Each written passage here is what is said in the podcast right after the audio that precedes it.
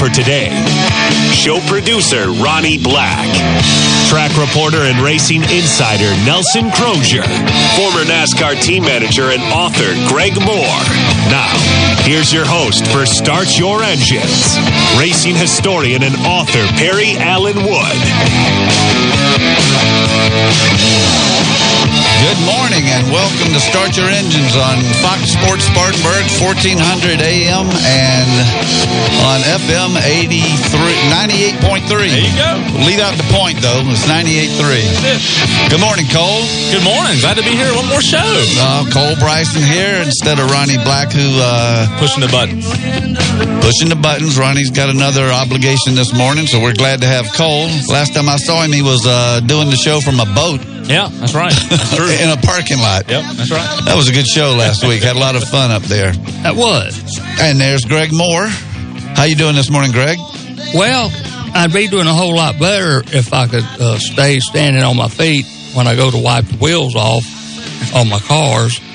And, uh, but other than that, I had a little tumble doing that. I didn't hit my head. Of course, that's probably the less part that could have hurt. But uh, Well, you're kind of lucky because your driveway is like a 45 degree angle hill, and you could have wound up out in the middle of Maple Street. uh, but but yep. by the time you stop rolling, yep, that, that, could have happened. But I'm uh, glad you're okay. Luckily, luckily, luckily it didn't. Luckily, it didn't. Well, I tell you what, Greg. Um, Greg usually lines up our our uh, NASCAR legend, our racing legend, and um, he couldn't find anybody this week, so he had to settle for Cale Yarborough.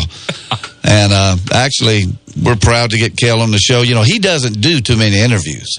He doesn't. He, does, really don't. He does very few, but uh, I mean, uh, Greg had no problem whatsoever lining him up for uh, for the show, and we'll have him on in the second segment about twenty after. So, uh, looking forward to that. Looking forward to talking to one of the all time greats, Cale Yarborough. And uh, last week, Kyle Busch kept the ball rolling. Greg, he uh, won his third straight race, and it's. Uh, I'd say they're kind of hitting their stride right now. Yeah. And Kyle Busch, uh, he has just consistently been a very aggressive driver. I think sometimes maybe he starts his car a little bit too on a loose side. I don't know. Uh, heck, they may have to detune him a little bit so he don't blow the motor because those those, those heavy foots uh, uh, sometimes you know blow motors easily. But I, I don't think that's the case. But he, he's just a consistently a very aggressive, good driver, and and that's what people pay to see. And I love to see people like him out there. Him and Harvick and them guys put the pedal to the metal. Well, that's the kind of driver Bud Moore liked anyway, right?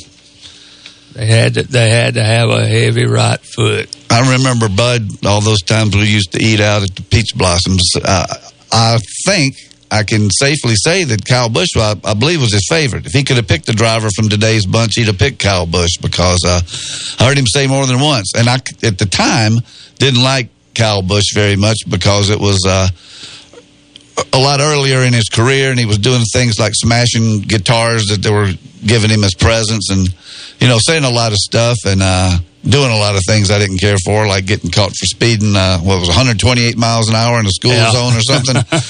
Yeah, he was testing out that got- Porsche or something, but. uh but I remember specifically Bud Moore saying, "Yeah, he's uh, And he's the best one out there." And you're correct. And um, I think at the same time, I'm thinking in that era and everything, you probably would have got that same response out of David Pearson. Yeah, Because being, I know. me You, Bud and David and uh, Kyle sat down and talked for at least an hour or so back in 2011 when they, we were going through the you know the Hall of Fame thing. Mhm.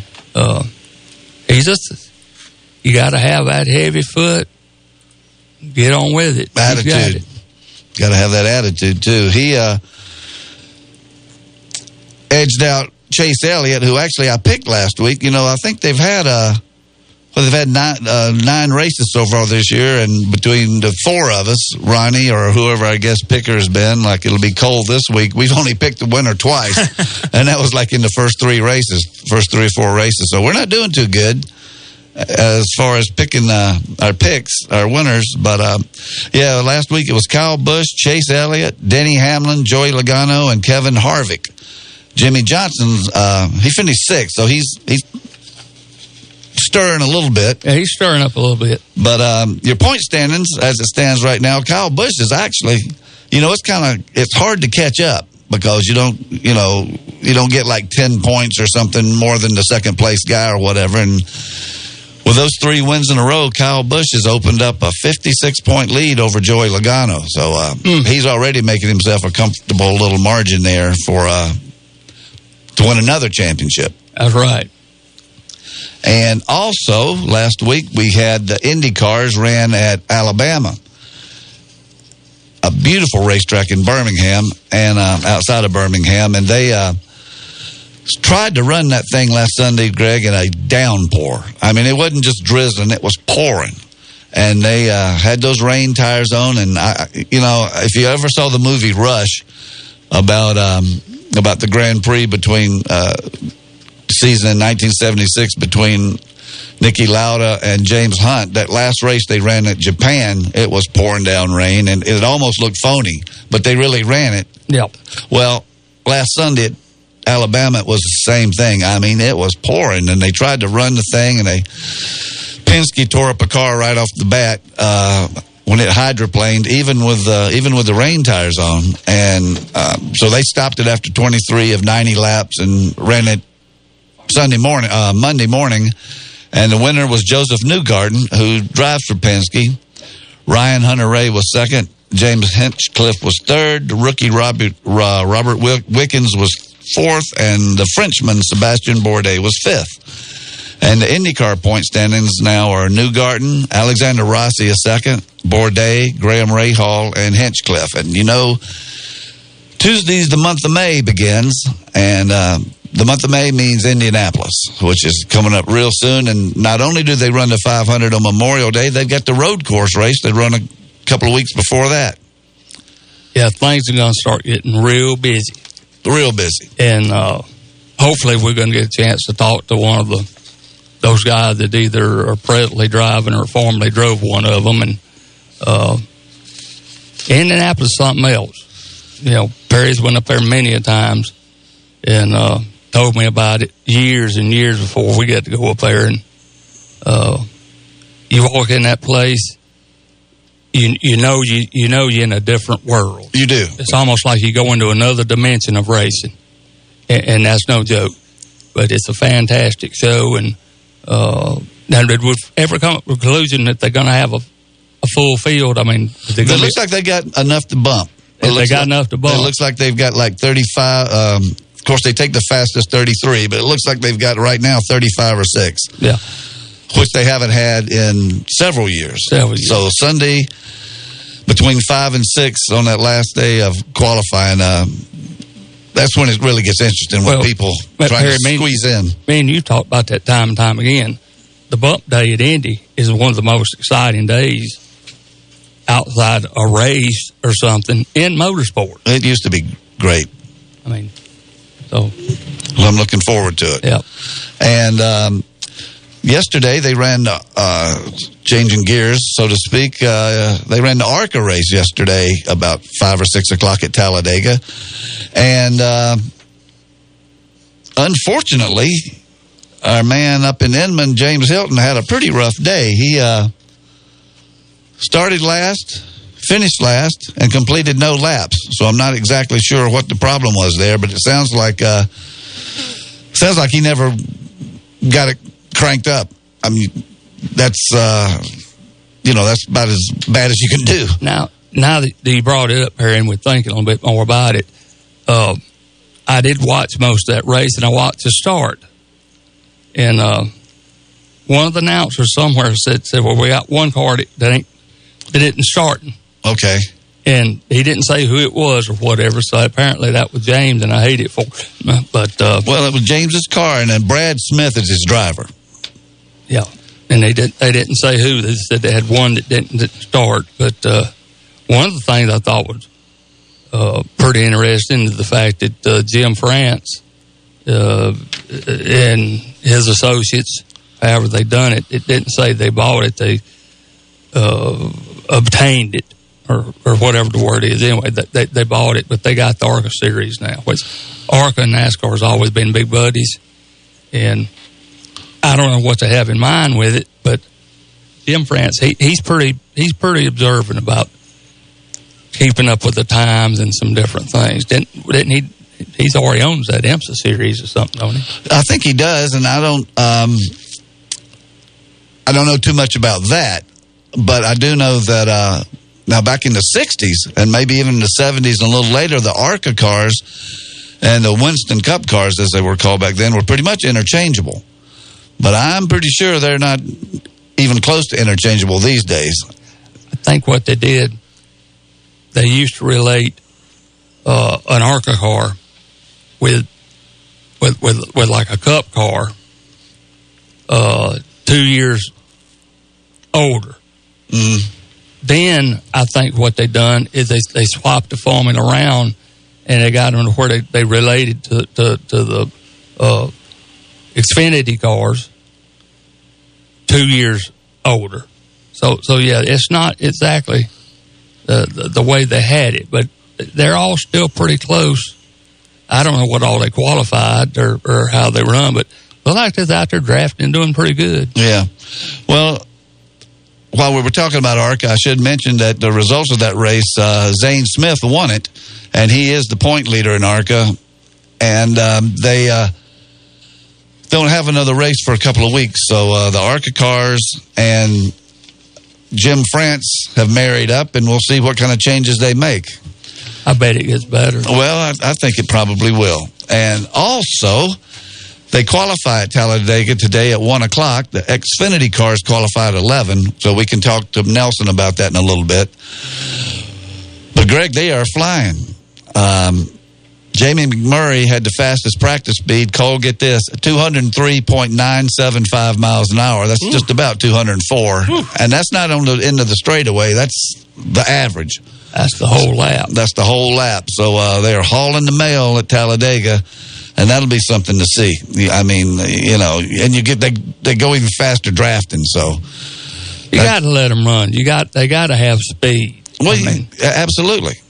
you take the speed away. If you take, as Junior Johnson once said, you know, of course we want, uh, we always want the best, and which NASCAR has done fantastic, you know, on safety features and this type stuff, and making sure you got catch fences where cars can't get up in the grandstand or a part of a car, or whatever. But um, as Junior always said, he said if you take uh, if you take the speed, the thrill, the danger, and that kind of stuff out of it, it's not racing. You're not doing anything, and and it's just that simple. Yeah.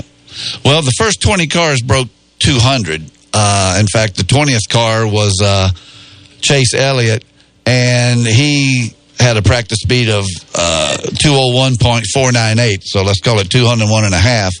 And the 21st fastest car was Kasey Kahne, and he was like almost 199. So you got 20 cars doing over 200 miles an hour. Um, I mean, that's uh, it, Talladega's the fastest track in the world, and to be they ought to let they ought to let them go. I They know. Uh, supposed, they supposed to be running over 200. They, they supposed to be. I'm not going to say they need to be running 245, but I mean they need to be running 205, 210. You well, know, they are. and it makes for a better race. Yep. And uh, we're going to talk to a guy here in about a, three or four minutes that can tell us all about running fast. I don't know anybody that consistently ran faster than Cale Yarborough. And we're going to talk to him when we get right back from uh, this break. You are listening to Start Your Engines on Fox Sports Spartanburg. Start your engines. We'll be back after this quick pit stop on Fox Sports 1498.3 FM. Steve and Jerry here from the world famous Beacon Drive-In in Spartanburg. The Beacon has served over 300 menu selections of burgers, barbecue, chicken, fish, and more for over 70 years. Jerry, what's been the most popular? Chili cheese, I flat tie. I do flounder. Cheeseburger like a burger, make it cry. Give me a bacon whip, no trim. Had a feeling you'd say that. Join Steve And Jerry. at the world famous Beacon Drive-In, John D. White Senior Boulevard in Spartanburg. Hey, plant tie. Speedy Lube in Inman says to save time is to lengthen life for you and your car. Let Speedy Lube, Asheville Highway in Inman, lengthen the life and performance of your vehicle. Speedy Lube offers professional ASE certified mechanical ser- time, and that means it's time for the kids to go to camp. And the Spartanburg County Historical Association is offering several one day fun and educational camps for boys and girls this season, starting at just $35. SCHA is offering two American Girl camps open to girls ages 7 to 14, as well as in your backyard, an archaeological camp learning from what our ancestors left behind. And new this year, a photography camp centered around capturing the history of Spartanburg's backcountry. For more information and to register your child, visit SpartanburgHistory.org. Dan Patrick. I'm looking for my fix of the Dan Patrick Show on the radio. This man Hello. Is Dan Patrick. I'm one of the best three point shooting talking heads. And you know when it comes to the biggest guests in Spartanburg sports. Former South Carolina head coach Steve Spurrier. Dan Patrick. Weekdays at 9 on Spartanburg's Fox Sports 1400. Now on FM at 98.3. It's the call nobody wants to make. Your home or business has water or fire damage or mold. Let Service Master of the Upstate make that call a little easier. Service Master of the Upstate restores homes and businesses alike. If you've been hit with mold or fire or water damage, call today at 582-3451. Service Master of the Upstate also cleans carpets, rugs, and hard surface flooring. Make that call a little easier. Call Dyer and Amanda Jennings at Service Master of the Upstate, 582-3451. 582-3451. Mauricio and his staff at La Paz Mexican Restaurant in Boiling Springs say come on in for lunch or dinner. La Paz offers authentic Mexican fare seven days a week. Want a quick and inexpensive weekday lunch? La Paz lunch specials start at just $4.50. Mauricio invites you to try La Paz local favorites, including their Pollo Loco, Texas Fajitas, and the Speedy Gonzalez, all while enjoying the best margarita specials in town for just $3.50. Tell Mauricio Fox Sports 1400 sent you to La Paz Mexican Restaurant, Highway 9 in Boiling Springs. Sure, you can buy steaks, chops, and other cuts of meat a lot of places, often cut hours or even days early. But if you want your next great steak, wild game, pork, or other cut of meat perfectly marbled and aged between 40 and 70 days, then Tate Meatworks is the place for you. Tate's offers Angus, Prime, and other heritage breed cuts so meticulously aged, you can't screw it up unless you burn it. For your next melt in your mouth steak, visit Tate Meatworks, 435 East Main Street near downtown Spartanburg. Hey, this is Ryan Clary. Catch the Spartanburg Vikings every Friday night this fall on the home of the Vikings, Fox Sports 1400, now on FM at 98.3. Well, you can tell everybody. Yeah, you can tell everybody. Go ahead and tell everybody. Welcome back to Start Your Engines on Fox Sports Spartanburg. And I'm telling you, we have got, as far as I'm concerned, the most exciting driver that raced back during the most exciting time, as far as I'm concerned. Uh, I think the I think the 70s and, and early 80s were just the, the wheelhouse of stock car racing for me. Maybe because I was a young man in my 20s, but uh, I tell you what, we couldn't have a better representative to talk about it than Hall of Famer and all-time great Cale Yarborough. How you doing this morning, Cale? I'm doing great, fellas. How about y'all? We're doing real good, and thank you so much for coming on the show. Yeah, boy. Yeah. Cale, like I say, we can't thank you enough, but we were just sitting here thinking about the different things over the years. Uh, like me and you were talking about uh, several days ago. You know, NASCAR has got some issues that they definitely need to, to work on, rule wise, and uh, just a lot of things. But uh, I don't know what it's going to take us to get back to the days that, like what Perry's referring to and me referring to. But uh, sound to me like we got to do we got to do something. There's something, or, or not, no, we don't have to do it. NASCAR needs to do something.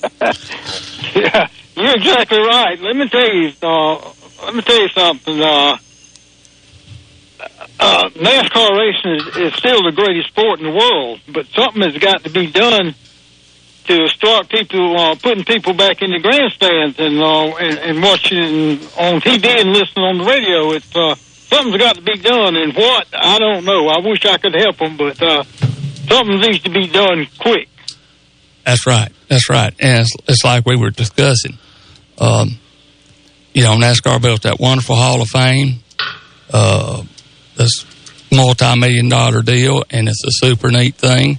Yeah. And, and, and, and they've got the, the big wheels like you and Pearson and Petty in it already, and, and that's the way it's supposed to be, and it's a growing identity, and uh, they say like that thing is really caught on, but um, they got to just do. I know that the TV can support it so much, but uh, they're to have to get where they got some more people actually sitting there seeing it live. I mean, but uh, what the answers to that are, I don't know exactly. But I uh, don't. I wish I had the answer and could help them, but I don't have the answer. I don't know. I don't know what it's going to take to put people back in the grandstands. Uh, the, the racing is nothing like it used to be. You know that. It's uh, if a man gets out front, it's, it's hard to pass, and there's just no side by side fender rubbing racing anymore. And that's and that's what it's going to take to get the excitement back in this sport. I tell you what they need is a couple of Cal Yarboroughs out there. well, that'd help a lot. That would help a whole lot. Kel, I want to ask you a question. I'm I'm the the historian on the show. Well, we all are actually. Greg actually uh, probably more of a historian than I am, but we talk about you, and we had you on last year, and I know um, we discussed a lot of things, and I'm trying not to cover the same ground twice, but.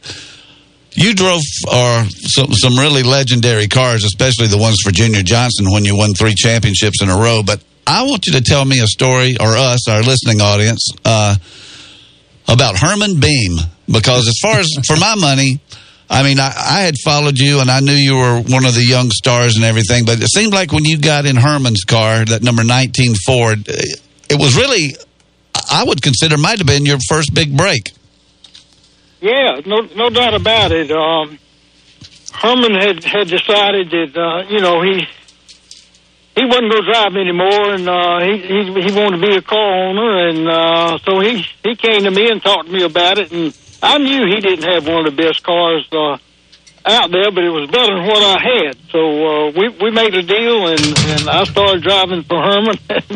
Sometimes he would get. Uh, he'd get a little upset because uh, I, I, I maybe drove a little too hard sometime and bent up some of his fenders. But uh, but we had a good relationship, and that uh, that that was one of my big breaks in racing. I know that Herman's cars always look good, and they, they usually didn't have a scratch on them. If, if, if nothing else, he brought a car to the track that it looked like it was, to put it one way, uh, right off the showroom floor. He had a good looking, clean car. He did. He had a good looking, clean car, and even when he drove it, when the race was over, it was still clean. it was when he drove it. He, yeah, the way he drove it. Yeah, but uh, he, he he'd get a little upset with me when I drove it too hard. But uh, but we had a good time together. You know, I, I remember, uh, Greg will remember this, I'm sure. Uh, the big thing back in when I was a kid was uh, who would finish ahead of the other one, Fireball Roberts or Herman Beam, and more often than not, it was Herman. yeah, that's right. I never thought about that, but you're exactly right.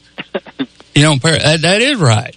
Yeah. That is right because the way it was, uh, Smokey set the car up and, you know, he was an engine man. All he wanted to do was, was horsepower. Yeah. And he knew a lot about the chassis and you put Fireball behind the wheel and he was just, he was going to go to the front, stay at the front till it blowed up. That's right. And, and that's about what it, what it amounted to. But, uh, Herman was down on the apron doing everything but blowing up. But, Yeah, yeah, but, he, he- but he was running. but he was running. And he'd be there. He'd be there when it was over too. That's exactly the point. That's right. But I tell you that the instant that uh, it always it, it always was a sore point with me, and uh, I don't know what people were thinking at that time, but was down at Darlington in '65, and Cale had. Let's put this way: Cale had the best car down there that week. He needed wings. I know, I know that. I'm getting to that, but the thing is, and you know, he was in Banjo's car, and that was what had the whole Moody motors and all that stuff, and uh, you know, one of the slower cars. I mean, not the slowest car, but a car that was by, in no means, uh, the caliber of, of Cale and Banjo and everything. And he was just way too slow to have been out front anyway. And they go down in the corner, and where he should have drifted up and gave Cale room or whatever, he just tried to hold it down or pinch it down. I can't remember what I was looking at. Well, you're talking about eye. Sam McQuagg. Yeah, Yeah. yeah. That that that that shouldn't have happened because he ought to know Cale was a whole lot faster. Just let Cale go on by. Instead, Cale never even touched the guardrail and goes over the rail and uh, Yeah. Shoot. That's one of. I think that thing's been showed just about as much as uh, the '79 wreck. And You I'm know. telling you, that's that's a long ways down on the other side of that bank. I know it. I know it. And and the thing is, is uh, uh that that very easily cost you a, a Southern 500 win. Yep. But uh, Well, speaking of that, Kel, I mean, uh, and, and nobody, I mean, nobody wants to see a driver get hurt, let, let alone uh, killed or anything like that. But No. there are so many safety features on the cars today, and a lot of it is proact was proactively put on there by NASCAR, and a lot of it was reactive to things like the Earnhardt accident. But how in the world, if you look at the, that the car that Greg's talking about, like Banjo '65 Ford, honestly, there, other than a seatbelt and a roll bar, there, there wasn't a whole lot of safety features there. I mean, you were sitting in there, and uh, no neck restraint, no window net, no fence to keep you in the track. You just went out of, in, out into the parking lot. I mean, how much uh, it, it, it was acceptable back in those days for, for people to get injured. It was just a part of the game, and and I mean, how did it feel going out there doing that every week? Well, you know, we we we didn't know any difference. Right. We we didn't have all that stuff that they have today, and uh, I'm I'll just be honest with you. Thinking about it and looking back, how in the world any of us lived, I don't know. And the spectators too. I mean, what? Yeah. It's it's amazing. Yeah. uh, that's a good that's a good question. And, and you know, I think, and I won't get on a soapbox here because I want to Cale to talk, but that might be part of the problem with racing today. And I, they're not going to back up on safety, but you know, just the absolute fearlessness of of the drivers back in those days. Uh, I just don't feel that today with with the way it is. But Kel, I want to ask you something now. I hope you remember this. If not, we'll move on. In June of 1964, they ran a race here. At, Joe Littlejohn had a race at the Spartanburg Fairgrounds. Uh, when Billy Wade and Ned Jarrett got into it, and you were in the race. In fact, you finished eighth, driving uh, uh, that zero six car that you ended up winning with later on in the summer. Do you remember that race? Because to me, that was one of the greatest races I've ever seen. Yeah, I, re- I remember. The, I don't remember all the details, but I remember being there. Yeah, yeah. I was driving uh, uh, Red Tyler's, Red Milo's uh, car. Right. He, he was my crew chief at the time. And and uh, no, I, I I brought it up last week. We had Dale Inman on the show, and he he remembered it. And uh, I just it was such a great race, and I bet if you if you counted the people in the pits and on the track, there must have been ten or ten or fifteen Hall of Famers in you know there that night, and it was just a Yeah. a fantastic evening. Um, Yeah.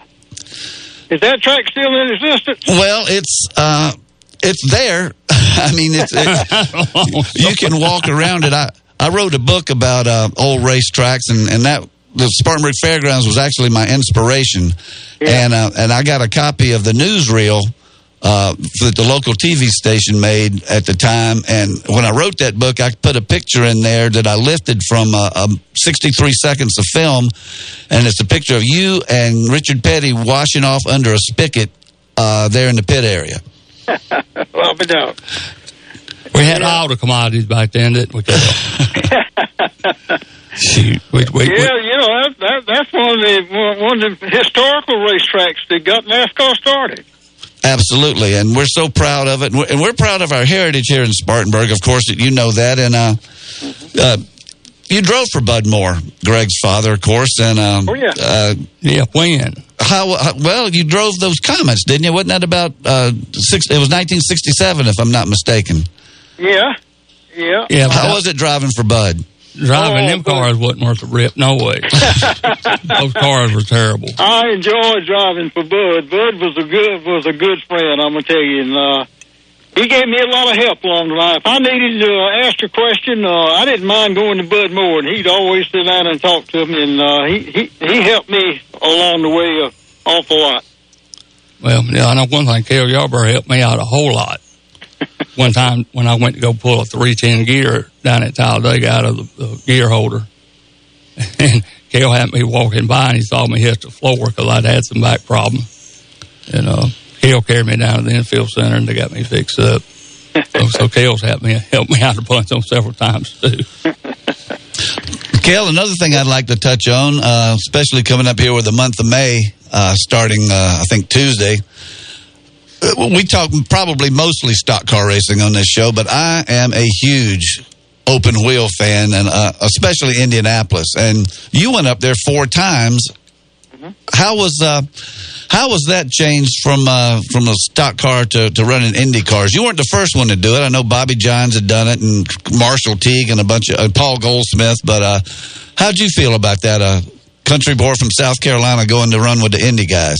Yeah, I, I, enjoyed it. It was uh, it was a different kind of racing, and but really, you just uh, it, it, it was still racing. You just used different different techniques, and I, I wish that I had had uh, had the opportunity to drive one of the real good cars up there because uh, I, I I liked it, but uh, I didn't like it enough to, to to make a career out of it. I was a stock car man, and when my contract with Gene White ran out, uh, and came back uh, to stock car. They were looking for a job. I was looking for a job, and Junior Johnson was looking for a driver. Well, you, So, uh, so it just worked out just perfect for That both of us. worked out great. Well, that in worked out good for uh, for Cale, for Junior, and all the fans and the sponsor. That, that worked out good for everybody. Well, you, I didn't mean that. No, no, no. I'm sorry. I was just looking at his stats here. In 71, you ran 10 of the 12 races. So you, you did give it a shot one year there and, and actually had two top fives to show for it. So uh, you you weren't just riding around out there. You never rode around in anything, but you, you, you were pretty successful. Yeah, yeah. I uh, and finished tenth tenth in the, in any race uh, uh, one year, and uh, like I say, I enjoyed driving the cars. I just never had a real good opportunity. Roger Penske offered me a ride one time uh, when I told him I was going to leave, and he he made me a deal to run uh, uh, the, the Indy cars part time and uh, a Cup car part time. But he had Nash's back. He was running the Nash's back. Yeah, Nash. and, and I, could, I I just couldn't make myself say yes to uh, to running the Nash. No, I, I believe uh, uh, I believe uh, uh, uh, Junior Johnson uh, Chevrolet hot rod, Yeah. mystery, mystery engine or not or whatever, with Cale Yarborough behind the wheel was going to produce a whole lot more uh, wins and top fives and excitement than uh, uh, you, you running a Nash for Penske. I think Forget about it. I think you definitely made the, the right decision. uh, I think I think you're right. Yeah. Uh, but you, you're right. The, the last year you ran Indy, uh, Indy cars, uh, you only ran the one race in '72, but you did finish tenth, and that was your best showing in a in, in the Gene White car, and, and started in the middle of the back row, so you had to just about pass them all. That's right. Yep, yep, yep. But uh, I just, you know, I, I, I I would have loved to really done well in the in the cars, but I just didn't have the equipment to do it with. Right, Cale, what do you do these days? Well, I've been I've been uh, nursing a bad leg for uh, a little over three years. I picked up a battery out of a big traco and ruptured two vertebrae in my back Oh. and had my back operated on. And since then, I've had no feeling from my knee down in my right leg. So Oh, I've been I've been struggling for the last few years. But I'm going back to Charleston uh, Tuesday, and uh, and they they are giving me some hope that they might can help me. Well, that's the that's the one you need to to push the pedal. Well, that's what mo- most of the doctors I go to. I've been to every doctor in the country, and he says that all it came from from you uh, held, held that right foot down too long all those years. That's right. But that, that's not You're true. trying, But, uh, you're trying to push it through the firewall. It's a pretty thick firewall. right. There ain't no doubt. There ain't no doubt about that. Yeah. But uh, yeah, like I say, uh, well, I talked to Junior. John- I told you I talked to Junior back a couple of years ago, and he had some kind of back surgery done in Charleston. I don't know if it's the same one, but he seemed to be satisfied with that. So Well, I'm, I can sort of sympathize with you. I had a new knee in February, and I'm right. I'm still getting over that. But um, It takes a while to get over that. I had a new uh, a new shoulder put in a couple of years ago, and it takes a while to get over that. But it's uh, it's done good. And if I can get these nerves fixed in my leg, uh, I hope I'm gonna be able to get get back on the bulldozers and the chainsaws and that kind of stuff. Yeah, and uh, wrestling alligators and jumping out of airplanes. and uh, I tell you what, uh, Cale Yarborough has, has done it all, and, and we're up against it now, Cale. And I cannot thank you enough for coming on the show. I I have the impression you don't do a lot of interviews, and we just feel privileged to have you on our our show. Well, um, well, I, I enjoy it. No, I, I shy away from that as much of that stuff as I can. But when Greg called me, you know, how you gonna say no to him? I can't. Hell, Cale, you could uh, you just made my day right there. I mean, I, I really do appreciate it. But no, uh, you can let the press run you around crazy Oh yeah, for for a while, and you don't mind doing some of it. yeah. But uh, They'll take- they'll you have to draw the line on some of it. And Cale, Cale lets me slip through the cracks right there, and but, but we can't we can't thank you enough. Greg, uh, uh, Cale made everybody's day. This listen to this show. This is Oh, this is fantastic. Well, good. That's- good. I'm glad to be with you, fellas. Well, Cale, we appreciate it so much. Maybe we'll have you on again. Uh, we'll try to make you an annual thing or something. Uh, if you can spare some twenty minutes once a year, that'd be great. Yeah, let's do that. Let's make let's sign a contract for about twenty years. I'll bring it to you in Charleston at the doctor's office. okay, buddy. Thank you so much. Then uh, that was just uh, the greatest driver that I remember from back in the days, and uh, he could push it no matter what the what the car was. Cale Yarborough, and um, we're going to be back in a few minutes at Fox Sports Spartanburg, and we're going to talk to Nelson Crozier. Forever to be. And you can put spurs on this one. The one. Garnet and Black play here. He dives and makes the catch. Catch the Gamecocks in action all season long. Blasted deep to right. Right here on your home for South Carolina baseball. Spartanburg's home of the Gamecocks is Fox Sports 1400. Now on FM at 98.3. Here comes lunchtime. Do you know that unlike some barbecue places, Bubba's Barbecue and Bash has ribs for lunch every day? Bubba's also has great burgers, pulled pork, calabash chicken, all of your favorite sides, and some of the best sauce around. Top it off with Bubba's famous banana pudding or a slice of pecan pie for dessert, and you'll make Bubba's your barbecue home. Bubba's Barbecue and Bash, 827 West Blackstock Road, just a half mile from Westgate Mall. Have lunch at Bubba's today. Selecting a financial advisor to entrust your hard earned assets is one of the most important decisions you will ever make. Janney Montgomery Scott has more than 185 years of experience, tracing its roots to 1832. Janney's boutique size allows it to remain agile, meeting the demands of turbulent market cycles while addressing the needs of its clients. Trent Lancaster in the Spartanburg office of Janney Montgomery Scott sets the bar high, providing superior advice, expertise, and support through every stage of your life and finances. As a firm, Janney's regional size offers the advantages of scale, allowing for close client relationships with personalized advice and planning. Call Trent today to discuss your estate planning needs at 864 585 8282. That's 585 8282 or visit TrentLancaster.com. Janney Montgomery Scott, LLC, member FINRA, NYSE, and SIPC. Hey, sweetie, what's the biggest problem with pets? Too many strays. Wow, you didn't hesitate there. Well, it's true. And the best solution to Spartanburg's stray problem is Animal Allies on Asheville Highway. Animal Allies is super affordable and treats animals with kindness. We've used them for years. It's one of our county's best kept secrets. Well, no more secrets. Animal Allies is too important to Spartanburg to not get the word out. Bring your dogs and cats in early, pick them up after four, spayed or neutered. They even offer discounts if you're facing financial constraints. For more, visit animalalliesclinic.org. Want to talk racing with the guys? Call the Sign Force hotline now at 864 468 1400. Start Your Engine returns in a moment on Fox Sports 1400 and 98.3 FM.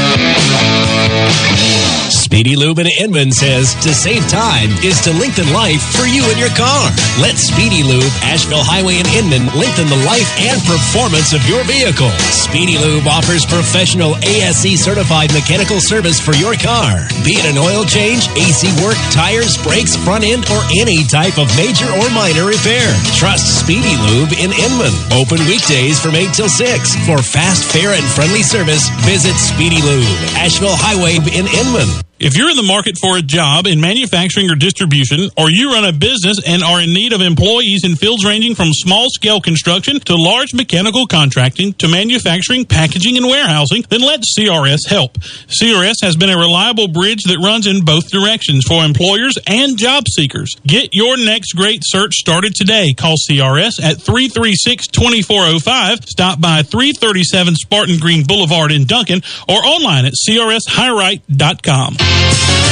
Where's the greatest return on your tax dollars? Elite Audio, where we offer the best in car audio, video, navigation, and custom design systems that are one of a kind. If you're like me, you spend a lot of time in your car, so make it safe with hands-free Bluetooth and keep the kids entertained with a mobile video system. The look of your ride is just as important as how it sounds. We also do wheels, tires, and accessories. Over 80 wheels on display at Elite Audio on Asheville Highway in Spartanburg. Follow us on Facebook and Instagram and check us out on the web at EliteAudioOnline.com. You dream it, we build it. This is Dan Patrick, and you're listening to Spartanburg's Fox Sports 1400. Now on FM at 98.3.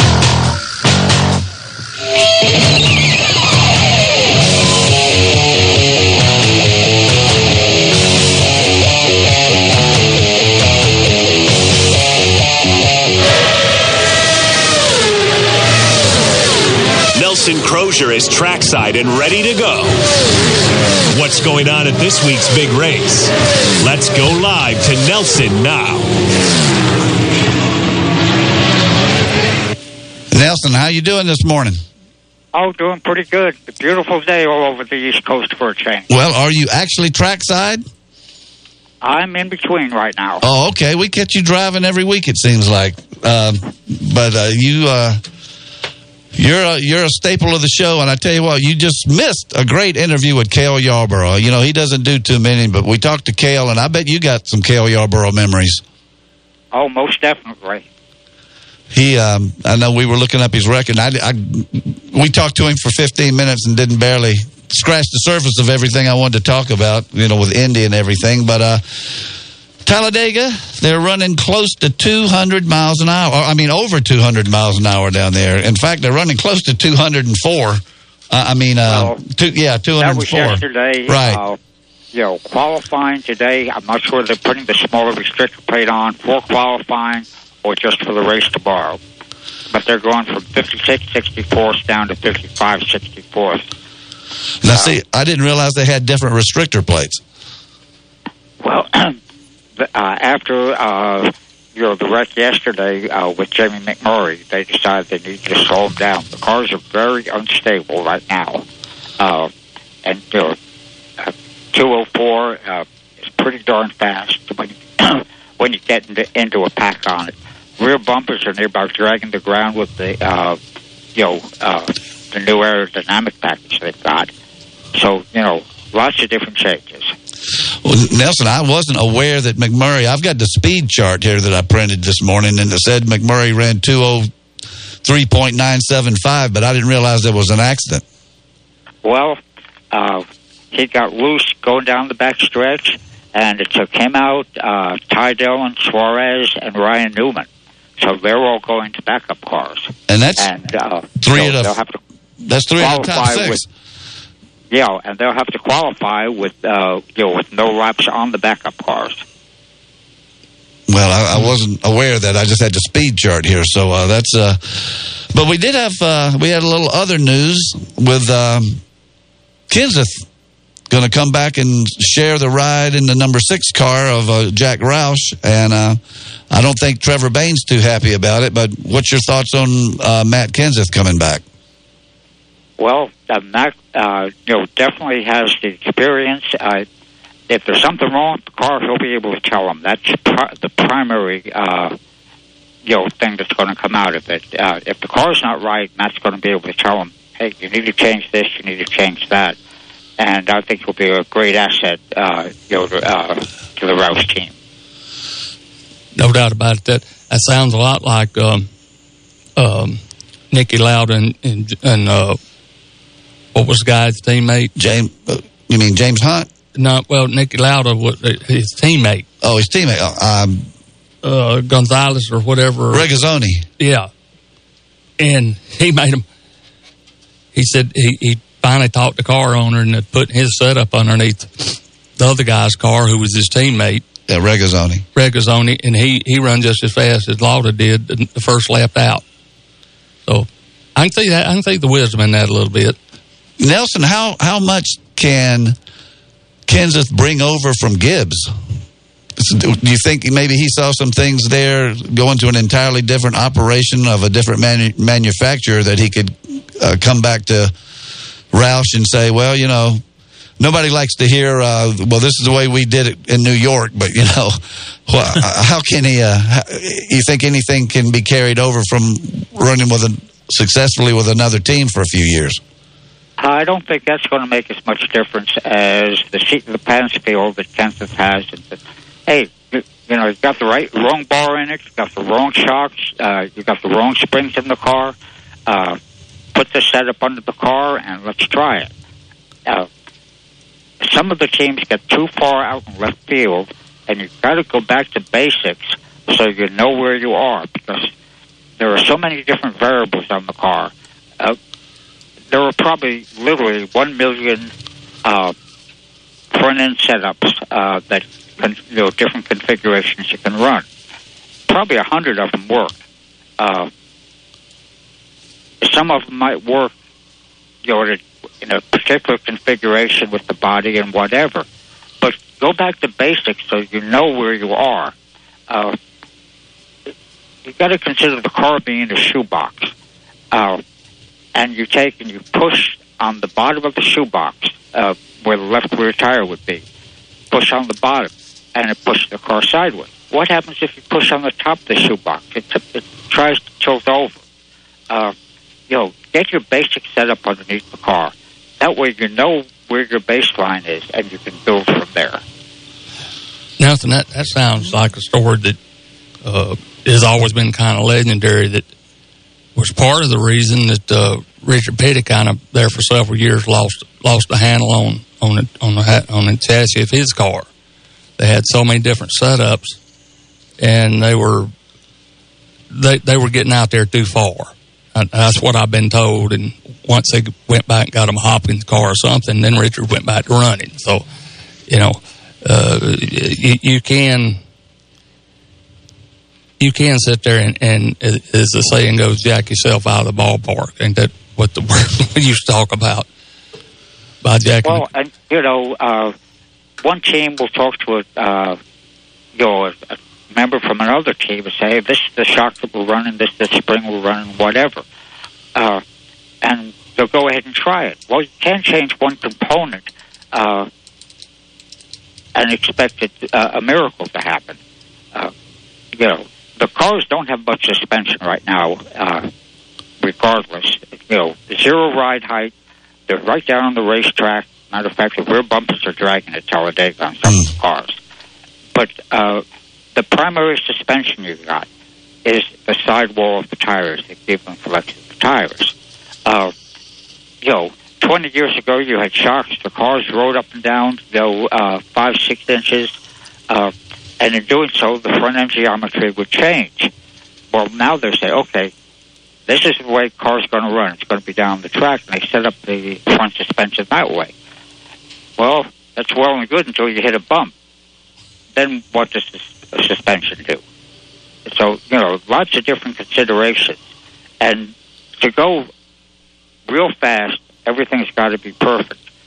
But as the fuel load burns off, a lot of different shakes, the tires wear, uh, this quote ideal setup goes away. So you have to have something that over the, the uh, run of the fuel stop is going to remain fairly consistent. Now you put the track bar adjustment uh, in the driver's hands. Uh, it's another bag of worms you op- you've opened up. Oh, I opened up a driver can of adjust for it, but if he goes the wrong way, man, this setup's no good, and he starts complaining about the whole car. It's his fault. He went the wrong way. Uh, same thing. You come in for a pit stop and say, "I need more wedge." You put more wedge in the right rear. Goes out. That's terrible. Well, probably need to take a little bit out rather than put more in, or they'll make a tire pressure change. Uh, and that makes a big difference. That was one of the things with McMurray yesterday. Uh, they think that he might have had a tire rope, and that's what caused the left rear tire to go down and uh, him to take seven barrel rolls down the backstretch. Oh, I didn't realize he got upside down. He got upside down as well.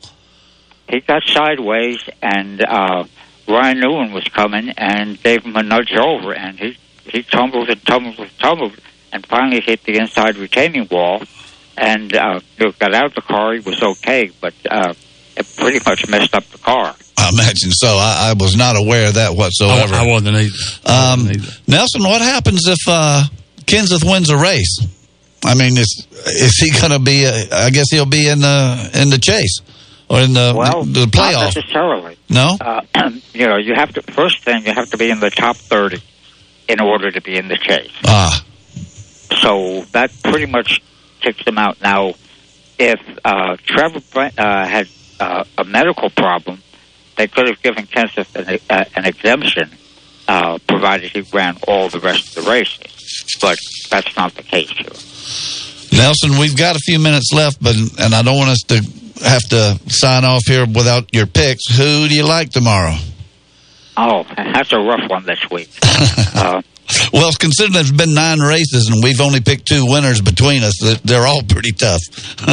Well, uh, if you look at it between, uh, you know, uh, at the 90% point, I think I would have had a lot of winners. But when that uh, portions come out toward the end and they all start wrecking and uh, whatever, it changes. Like, uh, you know, the results from last week did not indicate at all how the race was running. right, and I picked Chase Elliott last week, so I was close. Well, you know, you're going to be. Uh, he's the fan favorite, you know, uh, at Talladega, no question about it.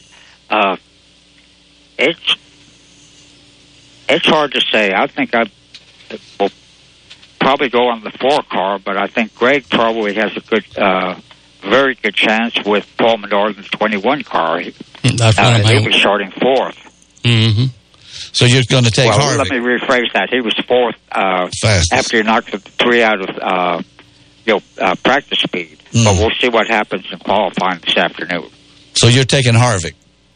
I think I'll take Harvick, uh, but you know uh, it's definitely a crapshoot. I will go with uh, Keselowski. Greg? Well, Nelson pretty much knows when I, I saw Menard being fourth up there on the list and it being Wood Brothers' car, I, I, I'm gonna, I'm gonna stick with Menard and Woods this time because they, they always run super duper at Daytona and Talladega. Cole? I'm going to go 41. Kurt Busch. Oh, well, They're all see good picks. Let's see if you pick the right Busch. Nelson, we appreciate you coming on the show. You're the best, and uh, we will be talking to you next week from Dover. Okay, that sounds good. Uh, typically, Dover is either cold and miserable or it's hot and steamy. I think it's going to be hot and steamy next. Let's. I vote for hot and steamy. Yeah, I do too. You got it. Thank you, Nelson. Yeah. Okay. Thank you, Nelson. That's Nelson Crozier, our expert insider that I would put up against any expert insider in the business. No doubt about it. Yep. He's the best. He is the best. And uh, that is kind of amazing that us four geniuses can't. We've, we've picked two winners out of nine, nine chances. So uh, maybe that says something good about the racing. I don't know. But uh, there is. Um, it's going to be interesting to see. Uh, I didn't ask him about the weather. I think it's supposed to be a pretty nice weekend. And Talladega, I tell you what, it's uh, it's a good place. It's a good place to watch a race. I mean, it's a big track, but you can you can see uh, you can see everything if you get you a good seat in the grandstand. You can get a sunburn down there too. You sure can. and um, you know, I, I'm not gonna I'm not gonna kid you. A big wreck. I haven't seen the footage of that, so I imagine it's pretty spectacular. But that that's stuff like that puts people in the seats, especially if nobody got hurt. You don't want to see somebody get killed, but a spectacular crash is, is in, a, in nice weather that that might sell a ticket or two. And I don't know, yeah, and you're exactly right, Perry, but uh, at the same time, I can't figure out how that slid by us. They, they must not have made too big of a deal on it. Know, how, how do you make? How do you miss? How can you not make a big deal of flipping down the backstretch at 200 miles an hour? Maybe, Maybe we were asleep. maybe that's exactly what I was going to say. Maybe we didn't pay enough attention because I've got the speed chart right here from the last practice, and I don't see anything on here about a crash. Oh yeah, we got sheets and stats and everything else, but uh, I, I hate to had that crash. Yeah, well, I tell you what, um, we're gonna be back next week and talk about Dover and uh, more Indy talk. And Greg has got Trish Yunick, Smokey Yunick's daughter, going to be on with us next week. So uh, appreciate everybody listening. This is Fox Sports Spartanburg, and keep it between the fences. You've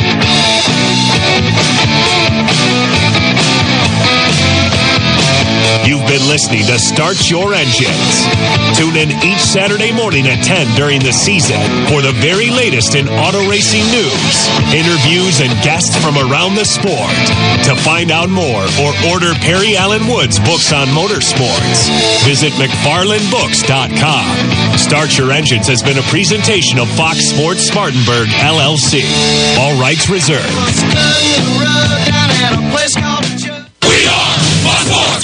Of Phil Kornblut is Fox Sports 1400, WSBG Spartanburg. Now on FM at 98.3.